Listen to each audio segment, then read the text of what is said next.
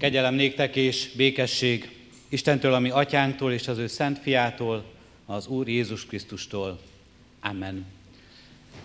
Ünneplő gyülekezet, Isten tiszteletünket Zsoltár énekléssel kezdjük. A 89. Zsoltárunknak első verszakát énekeljük fennállva. A 89. Zsoltárunk első verse így kezdődik. Az Úrnak irgalmát örökké éneklem. thank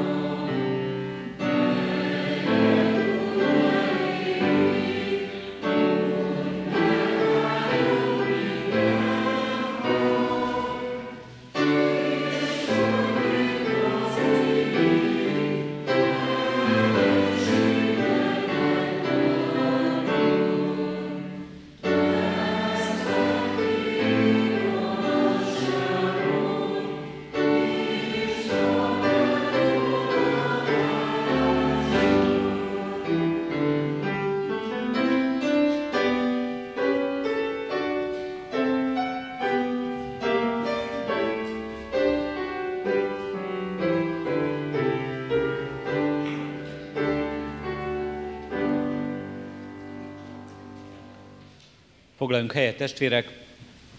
Örömmel hirdetem a gyülekezetnek, hogy keresztelésre kerül sor az Isten tiszteletünkön. Juhász Ádám és Bernát Andrea második gyermekét, Lilient részesítjük a keresség sákramentumában. Keresztülőséget vállalt Tamás József és Hajzer Anikó. Isten áldja meg család, szülők elhatározását, és Istennek ezt az ajándékozó szeretetét, amelyet most megélhetünk a keresztelés alkalmával is. Erre készülve a megkezdett 89. Zsoltárunknak énekeljük a hetedik versét tovább. A hetedik verset, mely így kezdődik, boldog a nép, amely tenéked örvendez. thank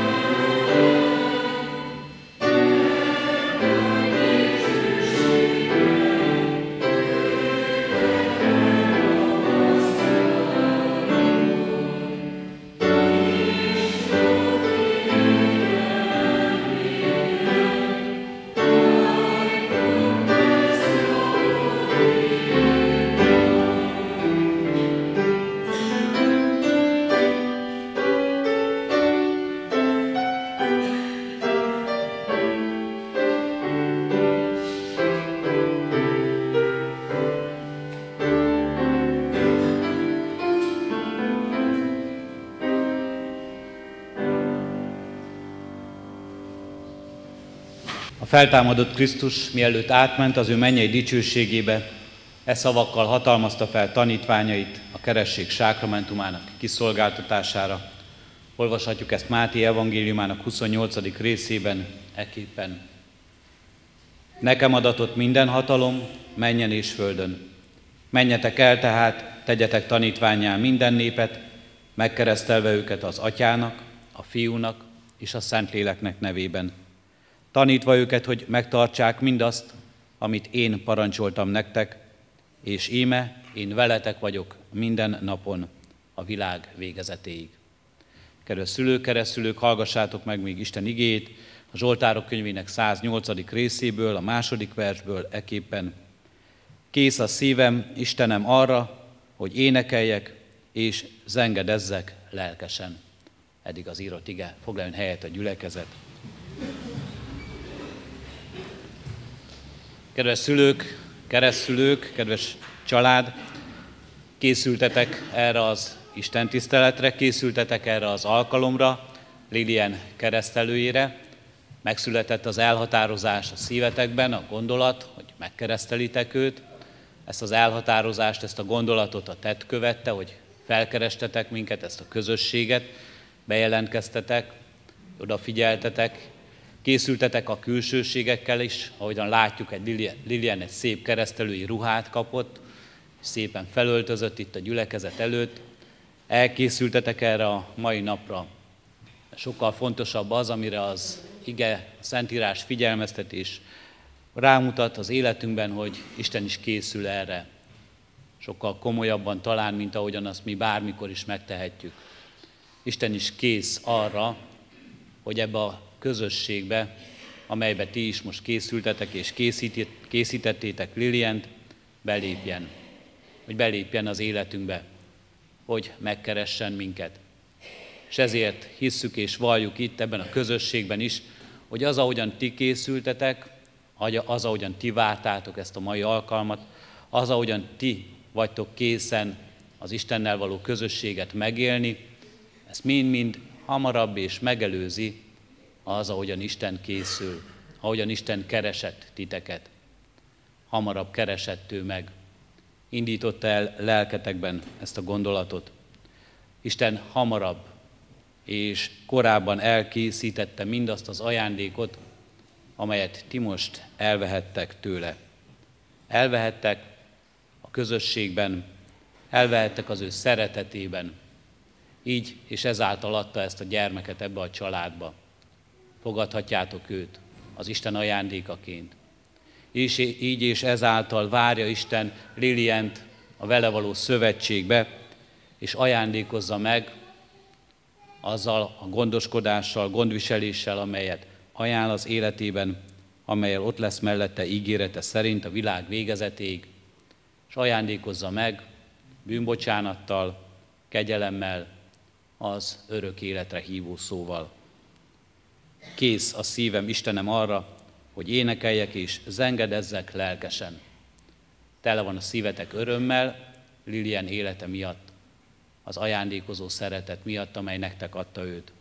Legyen kész a szívetek most itt, egy gyülekezet előtt, később a hétköznapokban Lilien előtt bizonyságot tenni erről. Az örömről, a hálaadásról, mindarról, hogy az ő élete Isten ajándéka ti életetekben, hogy ezt ő is megtapasztalja, ő is megélhesse, ő is erre az Istenre ismerjen rá, aki elkészítette ezt a sok-sok ajándékot neki. Legyen kész a szívetek, bizonyságot tenni erről az Úristenről, legyen kész a szívetek, az elmétek, az egész életetek bizonyságot tenni Lilien előtt erről, hozzávezetni őt, rámutatni. Isten kész, hogy megismertesse magát vele. Isten kész, hogy megajándékozza őt, legyünk mi is készen erre, ennek befogadására továbbadására. Legyen áldás az életeteken, legyen áldás Lilien vezetésén, szeretésén, a bizonyságtételeteken. Amen. Az ígére válaszul most a gyülekezet közösségében valljuk meg a mi hitünket, az apostoli hitvallás elmondásával, fennállva mondjuk el a hitvallásunkat. Hiszek egy Istenben, mindenható atyában, mennek és földnek teremtőjében, és Jézus Krisztusban, az ő egyszülött fiában, ami Urunkban, aki fogantatott Szentlélektől, született Szűz Máriától, szenvedett Poncius Pilátus alatt, megfeszítették, meghalt és eltemették. Halászállt a poklokra, harmadnapon feltámadt a halottak közül, fölment a mennybe, ott ül a mindenható Atya Isten jobbján, honnan jön el ítélni élőket és holtakat. Hiszek szent lélekben, hiszem az egyetemes Anya Szent Egyházat, a szentek közösségét, a bűnök bocsánatát, a test feltámadását és az örök életet. Amen. Kedves szülők, keresztülők, hitetek megvallása után Isten és egy gyülekezet előtt jelentsétek ki szándékotokat és tegyetek fogadalmat, hogy gyermeketeket a református egyház közösségében hitben nevelitek. Válaszoljatok a következő kérdésekre, itt való szívvel és hallható szóval. Akarjátok-e, hogy gyermeketek a keresztség által az Atya, a Fiú és a Szentlélek közösségébe, a keresztjén Anya Szent Egyházba befogadtassék? Ha igen, válaszoljátok, akarjuk. Ígéritek-e, fogadjátok-e, hogy gyermeketeket úgy nevelitek és neveltetitek, hogy majd, ha felnő, a konfirmáció alkalmával ő maga önként tegyen vallást a Szent Háromság Istenbe vetett hitéről a gyülekezet előtt. Ha igen, válaszoljátok, ígérjük és fogadjuk.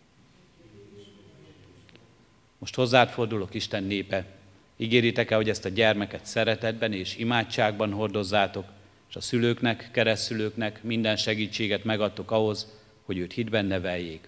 Ha igen, válaszoljuk, ígérjük. Isten szent lelke adjon mindannyiunknak erőt ígéretünk teljesítéséhez. Hajtsuk meg fejünket, imádkozzunk ezért. Köszönjük, Urunk Istenünk, Lilian életét, az élet ajándékát és csodáját. Hadd, Urunk, hogy ebben a csodában rád találjunk, téged ismerjünk meg.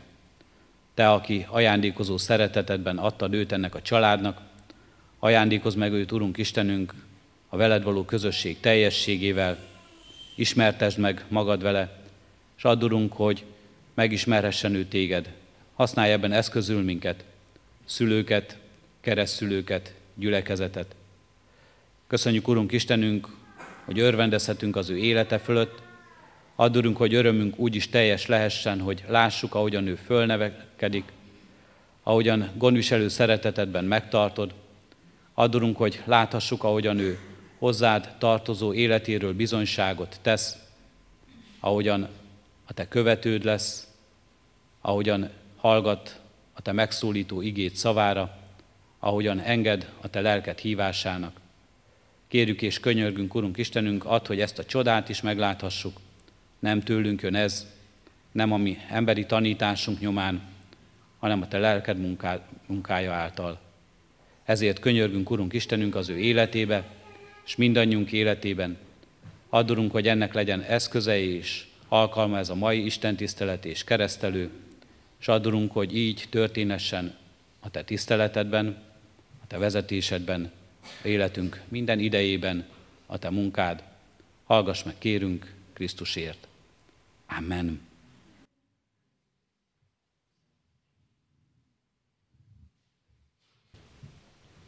Foglaljunk helyet testvérek, és folytassuk Isten tiszteletünket.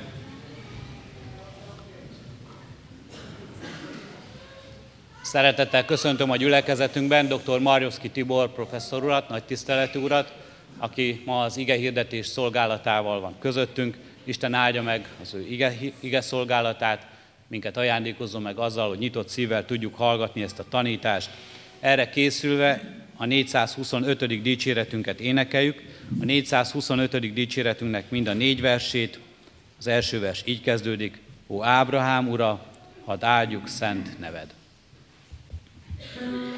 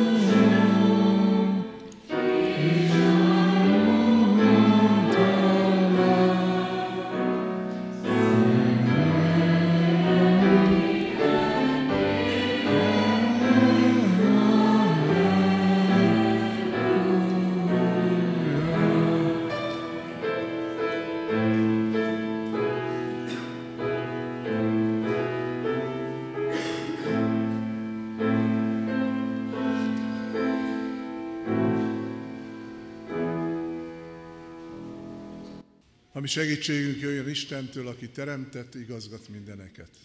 Amen. Isten igéjét a Zsoltárok könyve századik részéből hallgassuk meg. Figyelemmel helyet foglalva. Hálaadó Zsoltár! Újongjatok az Úr előtt az egész földön. Szolgáljatok az Úrnak örömmel, vigadozva járuljatok szín elé. Tudjátok meg, hogy az Úr az Isten. Ő alkotott minket, az övéi vagyunk, az ő népe és legelőjének nyája. Menjetek be kapuin hálaénekkel, udvaraiba dicséretekkel. Adjatok hálát neki, áldjátok nevét. Mert jó az Úr, örökké tart szeretete, és hűsége nemzedékről nemzedékre. Áldott legyen Istenünk az ő igéért. Amen.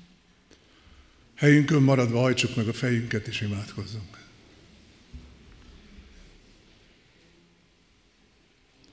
Urunk Istenünk, nem áltatjuk magunkat azzal, hogy bármi olyat tudnánk neked mondani, amit te ne tudnál. Mégis a felolvatos Zoltár szerint öröm van bennünk a veled való találkozásért. Sokan és sokfélék vagyunk, de egyben mégiscsak hasonlók és egyek. Abban, hogy rád vagyunk szorulva, hogy megszólalj, teremts bennünk világosságot, hogy jobban ismerhessünk téged, és jobban ismerhessük magunkat. Köszönjük neked ezt az alkalmat, amikor olyan ajándékban részesülünk, amit senki más nem adhat. Arra kérünk, hogy teremts tiszta szíved bennünk, és teremts meg azt a csodát, hogy az emberi szó isteni igévé változik, hogy hallhassuk, megérthessük a te akaradatot, és élhessünk általa. Áldj meg bennünket, Szentlélek, Úristen, hogy mindez lehetséges legyen, hogy rád figyelve egy lépéssel közelebb mehessünk hozzád. Nem mi magunkért, hanem Jézusért kérünk, hallgass meg bennünket. Amen. Ige hirdetésre készülve a 172. dicséretet énekeljük, annak egyetlen versét szűkölködünk nagy mértékben, segedelem nélkül. 172-es.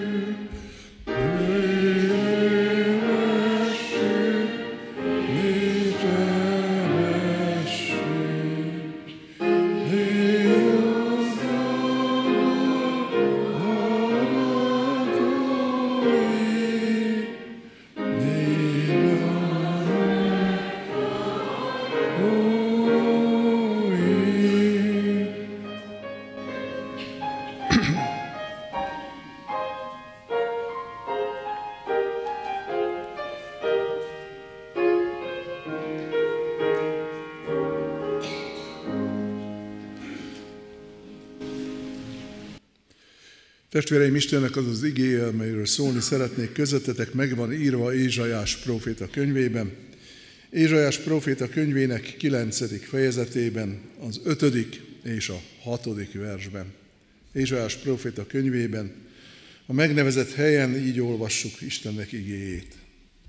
Mert egy gyermek születik nékünk, fiú adatik nékünk, az uralom az ő vállán lesz, és így fogják nevezni, Csodálatos, tanácsos, erős Isten, örökkévaló Atya, békesség fejedelme. Uralma növekedésének és a békének nem lesz vége a Dávid trónján és országában, mert megerősíti és megszilárdítja törvényel és igazsággal, mostan fogva mindörökké. A seregek urának féltő szeretete viszi véghez ezt. Bevezetésképpen két gondolat, az egyik egy általános, a másik speciálisan ehhez az Ézsajási igéhez. Az általános az tulajdonképpen elkerülendő, ez egy ellentétpár, és az ellentétpár így hangzik, hogy a Biblia végtelenül egyszerűen beszél az emberhez, és a másik fele már nem ennyire pozitív, és az ember végtelenül bonyolultan beszél a Bibliáról. Ez az, amit el kéne kerülni. Ez az, amit el kéne kerülni, mert annak az egyébként lehetetlen dolognak kellene megtörténni, hogy az emberi szó úgy váljon Isteni igévé, hogy mindenki, ami neki elkészítetett, na nem a prédikátorban, hanem Istennél, azt tisztességgel hazavihesse. Mégpedig úgy, hogy legalább egy gondolatot eltegyen magának. Ez egy olyan feladat, ami az áldás nélkül lehetetlen. Ha csak arra gondolnak, hogy mi mindenre használjuk a nyelvet, mi minden olyanra, amire nem kéne, akkor minden Isten tisztelet egy hatalmasan merész vállalkozás. A második gondolat ehhez az igéhez speciálisan kapcsolódik. Nyilván mindenki találkozott az elmúlt egy hónapban, sőt azelőtt is, mert mindenhonnan a csapból is dőlt az úgynevezett karácsony, és mindenhol árultak úgynevezett adventi naptárakat. Ezek az adventi naptárak, mint ezt mindenki tudja nagyjából, azt jelenti, hogy egy hónap, 30 nap, 20 valamennyi, mikor mennyi, kicsi ablakok vannak zárva, és ki kell nyitni ezeket az ablakokat. Általában minden nap nyitnak egyet, és ahhoz való képest, hogy kicsi gyermekek vannak-e a családban, ott mindenféle csokoládék, meg egyebek lapulnak, akiknek van humorérzékük, már pedig annélkül a kereszténység egy fabatkát se ér, azok egymásnak is csinálnak ilyen naptárakat, és azt kinyitják, és meglepetések vannak egymásra. Már aki bírja anyagilag ezt 28-30 napon keresztül. Az Ézsajási ige, amit felolvastam, az egy adventi naptárnak egy része. Egy adventi naptárnak egy olyan korban, amikor még azt sem tudták, hogy van advent. Amikor még azt sem tudták, hogy lesz karácsony. Nem azért, mert butábbak voltak nálunk, meggyőződésem, hogy a bibliai kor, emberei a, elegészen az ókorig, a középkorig abszolút nem voltak butábbak, mint mi, hanem azért, mert valaminek az elején voltak. Mi volt a realitás ebben a korban? Ebben a korban Ézsajásnak ezen a az idejében a realitás nem túl hízelgő volt azokra, akik felé elhangzott ez a profécia. Egy végtelenül gyáva és nyúlszívű király uralkodott felettük, aki a nagy hatalmaktól megrettenve azt mondta, ez egy olyan meccs, ahol mi csak veszthetünk. A proféta megpróbálta menteni a helyzetet, és azt mondta a királynak, hogy figyelj, adok egy tanácsot, egyrészt ingyél van, másrészt biztos működik, kérdezzük meg Istent, hogy mit gondol erről.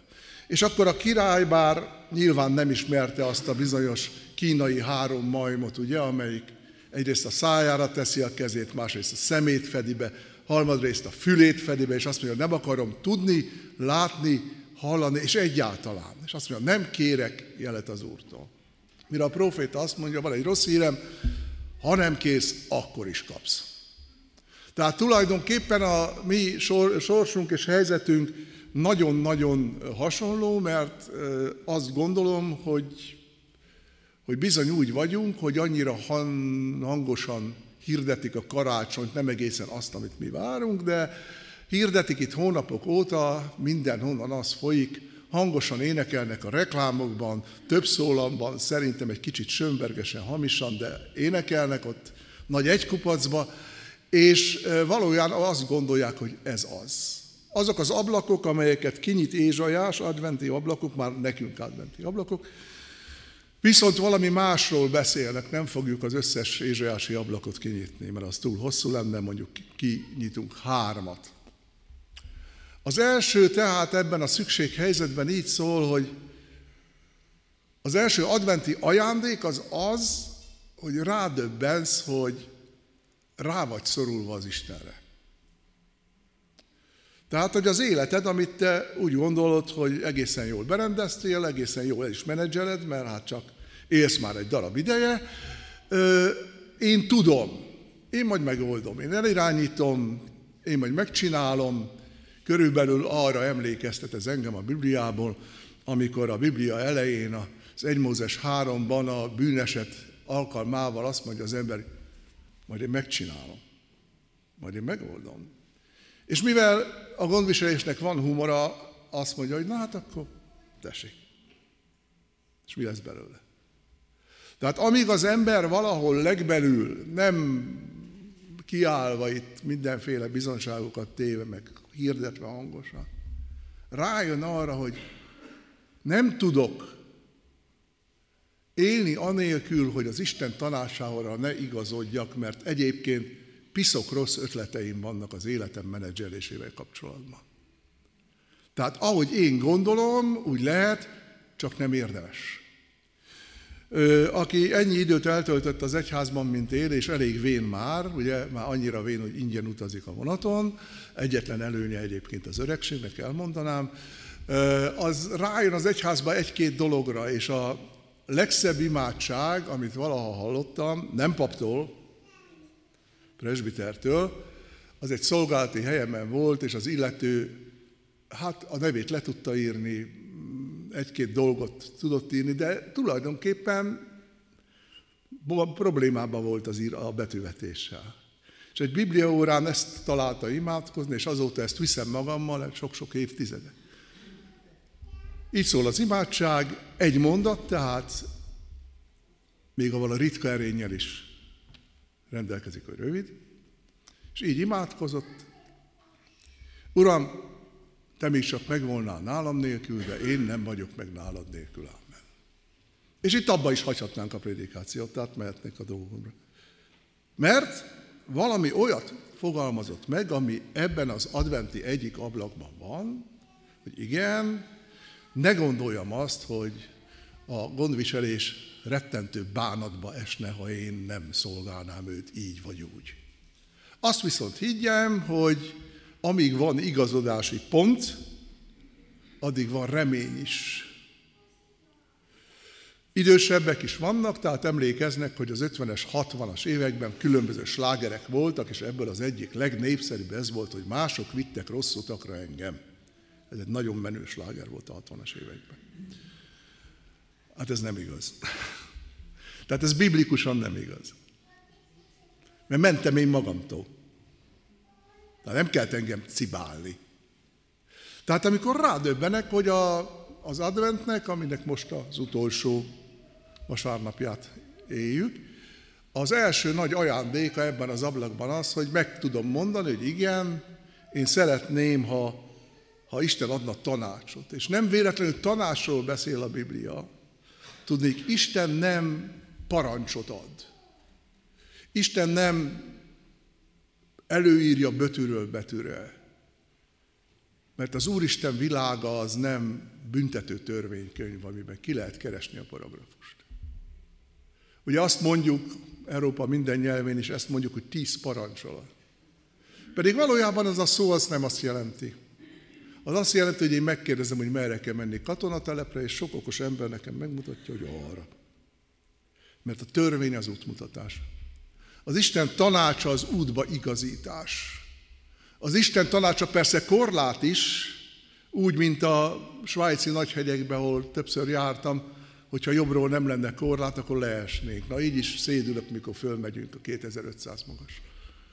Tehát az első az, hogy igen, én bevállalom azt, hogy, hogy Isten tanácsoljon engem. És azt soha sehonnan nem fogom máshonnan megtudni, mint abból a sokat emlegetett fekete könyvből. Hm? Meg majd Isten megsúgja, nekem nem hiszem. Isten nem sugdolózik, mert jó modorú. Hanem az, az megtalálható. Ha ezt fel tudom vállalni, akkor egyel bejjebb vagyok már. A második ablak, amit kinyitnék ebből a felsorolásból, az egy furcsa és nagyon divatos szó, az a békesség fejedelme. Másról se szólunk, mint a békéről, szépségversenyen különböző, egyébként rendkívül esztétikus hölgyek a világ békéről beszélnek, mikor meginterjúvolják őket. Nem mindig vagyok benne biztos, hogy tudják, hogy mi az, hogy világbéke, de hát ezt kell mondani, sőt, ilyen bolondul meg is kell mutatni. Mi a béke? Könnyen mondjuk ma már, amikor egy tévé kinyitásakor háború, robbantás és vérömlik a képernyőről, hogy béke az, amikor nincs háború. Ez emberileg igaz, de bibliailag nem igaz. A Bibliában a béke ennél sokkal komplexebb, sokkal összetettebb. Nevezetesen béke a bibliai értelemben és a profétai értelemben az, amikor valakiben kívül és belül egyensúly van. Erre a Bibliának van egy külön szava. Talajában nem is békét jelent. És két emberről mondja el az Ószövetségben ezt. Noéról és Jobbról. Hogy meg tudták azt teremteni, hogy kívül és belül békesség legyen. Nagyon keservesen tudjuk megteremteni, hogy kívül és belül békesség legyen. Milyen érdekes, hogy iszonyú energiát ölünk abba, hogy a kívül lévő látszat a békességet mutassa. Eszement sok dolgot el tudunk követni azért, hogy olyannak lássanak bennünket a kívülvalók, ahogy ők szeretnék. Azért már nem törjük össze kezünket, lábunkat, még vasárnap se, hogy Isten olyannak lásson bennünket, ami ennek kéne lenni. De van egy nagy szerencsék nevezetesen, hogy Isten Jézus Krisztuson nem olyan, keresztül nem olyan módon lát bennünket, amilyenek vagyunk, hanem amilyenek lehetnénk. Ez a nagy szansz, ez a nagy adventi szansz, ugye? A nagy esély. Isten ránk néz, és azt mondja, hogy én, én többet, többet látok. Aki olyan sokáig tanított, mint én, teológiát, az találkozott azzal a dologgal, hogy mindig voltak emberek, nem sok, kettő, három, akivel azt kellett elhitetni, hogy ember, te sokkal több van benned, mint azt gondolod. És az adventi, a karácsonyi, az evangélium örömhír az, hogy Isten azt mondja, ha tudsz hova igazodni, akkor ez a sok több plusz jó, ez előkerülhet. És egyensúly lesz. Ugye ismerjük ezt a mondást, nem láthatunk egymás fejébe. Hála legyen az Úristennek egyébként. Most képzeljék el, ha itt most így ilyen kis monitorokon mindenkinek meglátszanak, hogy mi van belül. Én is kapkodnék az elzáró gombhoz, az biztos, tehát nem. Nem le, valóban, hál' Istennek nem látunk egymás fejébe, elég baj az, hogy néha a sajátunkba belátunk. És mégis azt ígéri Ézsajás egy ilyen rettenetesen zűrzavaros helyzetben, amiről beszéltünk, hogy lehetséges olyan, hogy kívül és belül egyensúly van. De az egy, ez az egyensúly, ez a békesség, ez semmiképpen nem az a mondásbeli süldögalam. Tehát le fogunk ülni vasárnap egy órára, szépen felöltözünk, fölveszünk ezt a fekete-fehéret, nyakkendőt kötünk, ugye, hogy minden normális férfi ember utál egyébként, és várjuk, hogy hát akkor, akkor majd most jön a békesség. Ezért nagyon kőkeményen meg kell dolgozni. És a megdolgozást így hívjuk biblikusan, hogy engedelmesség. Tehát, hogy önmagam dolgai ellen is azt mondjam, ez nem áll meg az Isten mértéke alatt. Senki nem kérdezte, de azért elmondom, hogy azt gondolom mennyi év után, 40 valahány évi egyházi szolgálat után, hogy az egyháznak az egyik legnagyobb ellensége, ez a mondat, hogy ez még belefér. Ennél nincs nagyobb bomlasztás. Mert amiről azt mondom, hogy ez még belefér, az már a kimondás pillanatában is biztos, nem fér bele. De megpróbálom átcsúsztatni. Ugye ma már, hogy valaki repülővel utazik, ez nem egy nagy ügy, és tetszik ismerni azt az érzést, hogy az ember megy a kis podgyászkájával fölfele, és akkor van egy ilyen keret ott a bejáratnál a repülő, és mondják, hogy na tegye bele a csomagját. Ha belefér, akkor felszállhat, ha nem, akkor sajnáljuk. Ez mindig ilyen inkvizíciós módszer nekem. Tehát ott topogok, már mennék, és akkor még Na belefére. És mi azt gondoljuk, hogy az egyház mértéke az ilyen gumimérték. Abban minden belefér. Ha meg nem, akkor addig fogjuk nyomogatni, míg bele nem fér. Nem. Nem, az pontosan megmondja Isten, hogy mi fér bele, és mi nem, és meg akarja teremteni az egyensúlyt. Azt gondolom, nyilván ez magánvélemény, hogy ez a világ tele van boldogtalan emberekkel. Ezért, azért, amazért. De leginkább azért, hogy ez a külső-belső egy, egy olyan ellentétben áll egymással, ami nem békesség. Nyomorúság, feszültség, irítség, hatalom, vágy, pénzvágy, ezek mind megvannak. És azt ígéri Ézsajás, és lesz egy idő, amikor megjelenik a békesség fejedelme. Mindig megdöbbenek azon, hogy a nagy dolgokat például az Új Szövetség milyen egyszerűen írja. Tehát Jézus megjelenik ezen a világon, és úgy elfér benne. Nem? Tehát elmegy lakodalomba, elmegy temetésre. Állítólag úgy gondolják, hogy innen-onnan elkésik, miért nem jött előbb. Hogy mindenkivel másképpen beszél, ez egy óriási dolog. Mert ugyan megvan írva az új szövetségben, hogy Jézus Krisztus egykor és mindörökké ugyanaz, de az abszolút nincs megírva, hogy mindig és örökké ugyanúgy. Tehát az Isten tud különbséget tenni. Mert nem vagyunk egyformák. Mi viszont azt szeretnénk, ha mindenki olyan lenne, mint mi.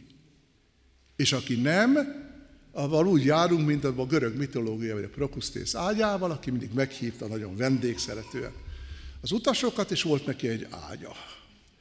Ha abból kilógott a vendég, akkor ügyesen lefűrészelte azt, ami kilógott. Ha kicsi volt a vendég, és nem érte el az ágy két végét, akkor kötélel addig nyújtott, amíg elérte. Nem lehet sablonokat csinálni. Nem lehet sablon embereket. Én szeretem az ember tragédiát, de mindig ideges vagyok a falenszternél. Hát hogy jön az, hogy mindenki széklábat farag? Hogy megy az? Isten nem akar uniformizálni, de azt akarja, hogy mi sem uniformizáljunk. A harmadik ablak, és ez a végső ablak, az, ami elmondja a népnek, akik ugyanolyanok voltunk, mint mi, elmondja a népnek, hogy milyen két feltétel azat lesznek meg ezek. És elmondja, hogy igazság és jogosság alatt kormányoz az Isten. Nekem az igazság sokszor az én igazságom, és a jogosság is furcsa, mert hányszor hallottam már életemben, kevés főnökön volt, ezért kivételezett embernek érzem magam, de azért voltak jó figurák, és amikor nem tudtak már mivel érvelni, akkor azt mondták, hogy de ehhez nekem jogom van. És arra mindig ugyanazt feleltem, ehhez neked nem jogod van, csak hatalmad. És ez a kettő, ez nem ugyanaz. Isten jogosság és igazság alatt kormányozza majd ezt az új világot. Hogy van az? Úgy van az, hogy nem én szabom meg a játékszabályokat. A jog, az Isten joga, az mindenkire érvényes. Gyerekkoromban lehettem tíz éves, nagyon tetszett egy tévéjáték, amit hál' Istennek pár éve megismételtek, és rögtön visszarohantam a gyerekkoromba, kiemlékszik erre a tévéjátékra, hogy Mátyás király elmegy, és elér egy faluba, ahogy, ahol a bíró maga az Úristen. És amikor kiirdetnek egy törvényt, akkor azt mondja mindig, aki dobolja, ez mindenkire érvényes, és egy csomóan tudják, látom, mert somolyognak, kivéve a gyevi bírót. Ezt kérem százezrek gyevi bíró országa. És sokszor a kereszténység is egy gyevi bírós kereszténység. Mindenkire vonatkozik, kivéve a gyevi bírót. Aztán az jóra megy ki, mert a mesék mindig jóra mennek ki, az élet az nem mindig. De igen, ez a jog. És mi az igazság? Az igazság az, hogy az nem egy jogi fogalom a Bibliában. Az igazság az az Isten szerinti valóság. Ugye amikor Pilátus megkérdezi Jézust, mi az igazság? Akkor nem azt kérdezi, hogy tudsz-e valami paragrafust felhozni a védelmedre, hanem azt kérdezi valójában, akkor mi a valódi? Ahol a jog Isten szerint alkalmazódik, ott az élet valódi lesz. Valamikor réges-régen nekem sok nagybátyám, nagynéném volt, sok mindent szeretett egyik másik, de legfőképpen a pénzt. Ezért aztán egy híres családi ékszert, ami a hagyomány szerint már 200 éve a birtokunkban volt, az egyik nagybátyám, nagy sunyog vagy a nagynéném, ne fedezze fel, elvitte az álokházba. Fővette a megfelelő szakember a nagyítót, és megnézte, és azt kérdezte a nagybátyám, hát hány sok ezer forintot lehet ezért kapni? Azt mondja, uram, ezért nullát. Miért? Mert ez üveg. Ugye? Tehát amikor kiderül, hogy rengeteg minden üveg, az nem azt jelenti, hogy nincs közte drága kő. De sok minden üvegnek bizonyul. És ez egy nagy tanulság adventre. Ez egy nagy tanulság, és, és az igazság és jogban az a nehéz, hogy amikor alkalmazom, akkor azt mondom, hogy hát kérem szépen azért, a saját káromra csak nem alkalmazom, ha nem vagyok balont.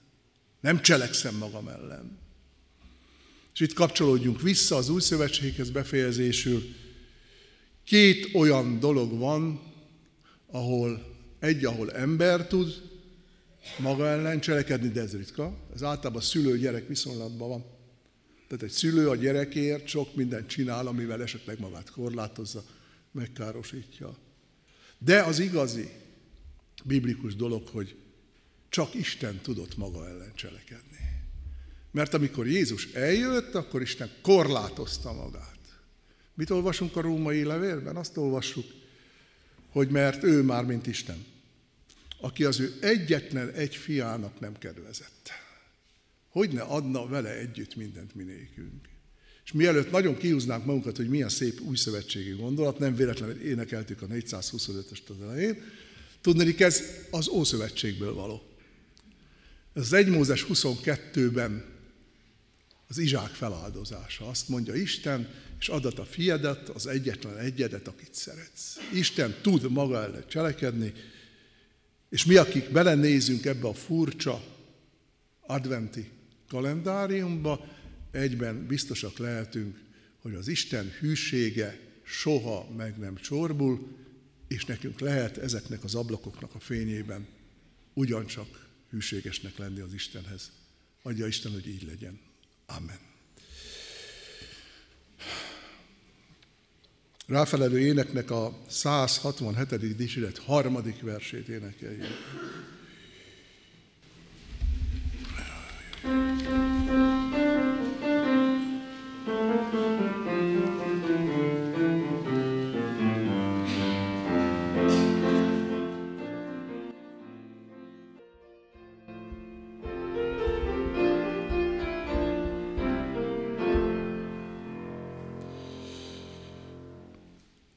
Maradva hajtsuk meg a fejünk, imádkozzunk. Urunk Istenünk, köszönjük neked az egy lépést, hogy megajándékoztál bennünket azzal, hogy közelebb lépjünk hozzád. Bocsáss meg, hogy mi hamar, gyorsan és mindent szeretnénk, és meg kell tanulnunk a mértéket, amikor annyival ajándékozol meg, ami elég ahhoz, hogy az életünkben világosabb legyen, hogy az értelmünk megragadhassa azt, amit szólsz, és mivel szeretsz bennünket és megáldasz, ezért gyümölcsöt is teremjen a mi életünkben. Arra kérünk, hogy az ünnep felé közeledve ne legyen olyan alkalom, amikor nem történik semmi. Amikor úgy megyünk el, ahogy eljöttünk, hogy legyünk készek alkalmasak és engedelmesek az isteni igazság meghallására és megcselekvésére. Arra kérünk, hogy őrizd meg bennünket. Őrizd meg bennünket mindattól, ami ránk vár, hogy a nagy rohanásban, ünnepre készülésben éppen csak az vesszen el, hogy amiért elküldted a te fiadat. Tudjuk, hogy mi magunk ezt nem tudjuk kimunkálni, ezért kérjük a te segítségedet, erődet, hogy kitartással, vidám szívvel és erős akarattal élhessünk Te meretted. Köszönjük neked azokat a pillanatokat, amikor világos volt a Te akaratod, amikor úgy éreztük, hogy igazán közel vagy hozzánk, és köszönjük azt az erőt, amivel megtartottál bennünket, amikor meggyengültünk, meggyávultunk, meghátráltunk, és másképpen éltünk, mint ahogy a Te akaratod szerint kellett volna. Két dolgot viselünk nehezen, mert az örömben elbízzuk magunkat, és a nyomorúságban elcsükkedünk. Különösen kérünk azokért, akik gyászt viselnek, olyan gyászt, amit emberi szó meg nem gyógyít, akármilyen jó is és akármilyen igaz is, csak te erősítheted meg, hogy azokat, akik elmentek az egyik kezedből, átvetted a másikba. Így kérünk, hogy vigasztalj bennünket, mindazokat, akik emlékeznek, és adj erőt és kitartást a tovább lépéshez, hogy eleget tehessünk mindannak, amivel megbízol bennünket, és igazi tanúid lehessünk ebben a világban, mert a világ annyit tud róla sokszor, amennyit rajtunk lát, és ez néha szégyenletesen kevés. Abban reménykedve, hogy megtartsz bennünket a te szeretetedben, a te hűségedben. Jézusért kérünk, hallgass meg a mi imádságunkat. Amen. Amen. Együtt mondjuk az Úri imádságot. Mi atyánk, aki a mennyekben vagy, szenteltessék meg a te neved. Jöjjön el a te országod, legyen meg a te akaratod, mint a mennyben, úgy a földön is. Ami mindennapi kenyerünket ad meg nékünk ma. És bocsáss meg védkeinket, miképpen mi is megbocsátunk az ellenünk védkezőknek. És ne vigy minket kísértésbe, de szabadíts meg a gonosztól, mert tiéd az ország, és a hatalom, és a dicsőség mind örökké. Amen. Hirdetem az adakozást, tudván, hogy a jókedvű adakozót megáldja az Isten. A hangsúly azt mindig arra szokták tenni a papok, hogy megáldja, pedig arra kéne tenni, hogy jókedvű. Mert az az adomány, amit nem jókedvel tesznek, az tulajdonképpen már akkor devalválódott, mikor belehullott. Bár én azt szoktam mondani az ülőieknek, én csak papné vagyok ott, mert a feleségem a pap, nem szeretném, ha koppanna. Miután ezt megtettük, vegyük az áldást, és Istennek békessége, amely minden emberi értelmet felülhalad, őrizze meg a szíveinket és gondolatainkat a Krisztus Jézusban. Amen. A hirdetéseket fogjuk majd meghallgatni, amit után lekormányzott engem a tiszteletes úr ezen a lépcsőn, mert felfele még csak-csak, de lefele az zűrös lesz. Foglaljanak helyet. Na, vár, még összepakolom.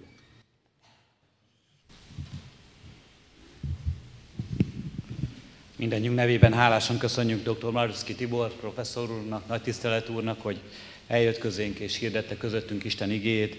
Valóban az Isten tegye áldotta ezt a tanítást, amit hallgathattunk, és advent váró gyülekezetként élhessünk ennek világosságában. Nem csak az adventi üzenetet jött hirdetni nagy tiszteletű úr, hanem azért van itt közöttünk, mert az ülői gyülekezet abba a vállalkozásba kezdett, ami a mi gyülekezetünk, hála Istennek már túl van, hogy az orgonáját újítja föl, mi most csak a templomot újítjuk, az orgonán már eh, túl vagyunk, és az Kecskeméti Református Egyházközség, a gyülekezetünk 200 ezer forinttal támogatja ezt az orgona felújítást, úgyhogy e, így ez az ige szolgálat itt most ennek a bizonyságtételéről, és ennek a közösségvállalásnak a szép tanulsága is itt közöttünk. Köszönjük az igét, áron is megvesszük ezt az alkalmat, de ezt nem tudjuk kellően megfizetni, úgyhogy ezt ne így értse a nagy tiszteletű úr, hogy ezzel vásároltuk meg ezt az ige szolgálatot. Máskor is szeretettel várjuk őt ide közénk. A mai alkalmakat szeretném tovább hirdetni. Ma a katonatelepi gyülekezeti közösségünk és a katonatelepen épült templomunk 15 éves, az ottani közösségünknek egy szép alkalma ez. Isten áldja meg ezt a közösséget növekedéssel, ne csak az infrastruktúra, hanem a lelkiekben is aldassék ez a növekedés. 11 órakor családi istentiszteletet tartunk református általános iskolásaink szolgálatával. 3 órakor a Fráter utcai Sionházban, 4 órakor a Budai utcai Sionházban, 5 órakor pedig a Szarvas utcai Sionházban lesz az adventi igehirdetés sorozatban Isten tiszteletünk, az 5 órai Szarvas utcai istentiszteleten Magyarni Balog Erzsébet hirdeti Isten igéjét. A heti alkalmak közül házi bibliórákat szeretném hirdetni. Hétfőn 6 órakor Oskolás Jánosnál a Horváth Dömeg körúton, kedden 4 órakor a Hunyadi Városi Közösségi Házban a Daróci köz 14 szám alatt lesz házi istentiszteleti alkalom. Szeretettel hívják a környéken lakókat. Imádkoztunk a közösségben, és kérjük a testvéreket, hogy otthon egyéni csendességünkben is emlékezzünk meg a gyászolókról.